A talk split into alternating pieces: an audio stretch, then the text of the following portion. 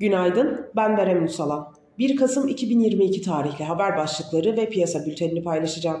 Türkiye Cumhuriyet Merkez Bankası, bankaların kredi kullanan müşterilere mevduat zorunluluğu, yüksek mevduat faizleri ve işlem saatleri dışındaki döviz işlemleri konusunda uyardı.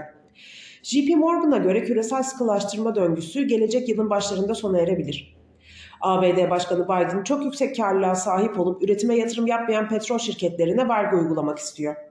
Rusya tahıl koridoru boyunca gemilerin geçiş güvenliği için garanti veremeyeceklerini bildirdi. Putin de tahıl anlaşması için anlaşmayı bitirmedik ara verdik mesajı verdi. Piyasalara genel olarak bakacak olursak pay piyasalarında piyasaların gözü bu hafta yapılacak FED faiz kararında olacak.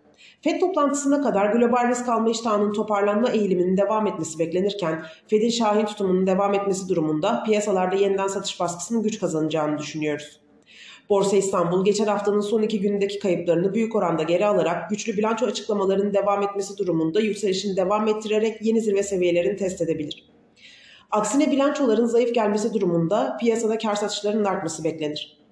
Borsa İstanbul kapanışına göre ABD ve Almanya vadelileri pozitif seyrediyor. Asya borsalarında alıcılı bir seyir hakim. Teknik analiz verilerine bakacak olursak gün içinde 3943 ve altında gerileme trade amaçlı alım fırsatı, 4083 ve üzerine yükseliş ise satış fırsatı olarak takip edilebilir. Viyop tarafında ise gün içi long pozisyonlar için 4553, short pozisyonlar için 4612 seviyeleri zarar kes seviyesi olarak izlenebilir.